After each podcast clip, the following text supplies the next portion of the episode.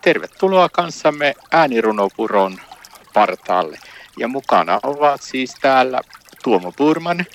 Ja Ulla Mantere. Ja täällä ollaan taas Ullamäen kanssa äänirunopuron partaalla.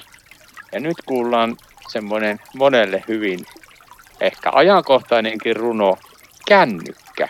Ole hyvä Ulla-Maija. Kiitos. Nythän voisi kertoa siitä, ettei nykyajan vanhemmilla aika riitä.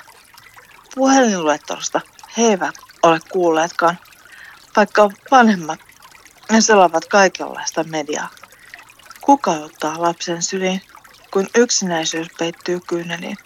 Kuka laista lohduttaa, kun ei vanhemmilla ole korvia ollenkaan? Olen kuullut äidistä, joka vei lapsensa serenään, että itse laatuaikaa viettäessä. Siis mitä?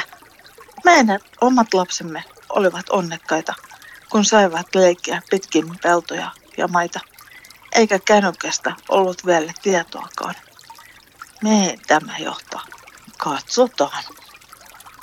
Kiitos sulla Maija tästä kännykkärunosta. Näin vietit kanssamme hetken aikaa äänirunopuron partaalla. Ja mukana olivat Tuomo Purman ja Ulla Mantere.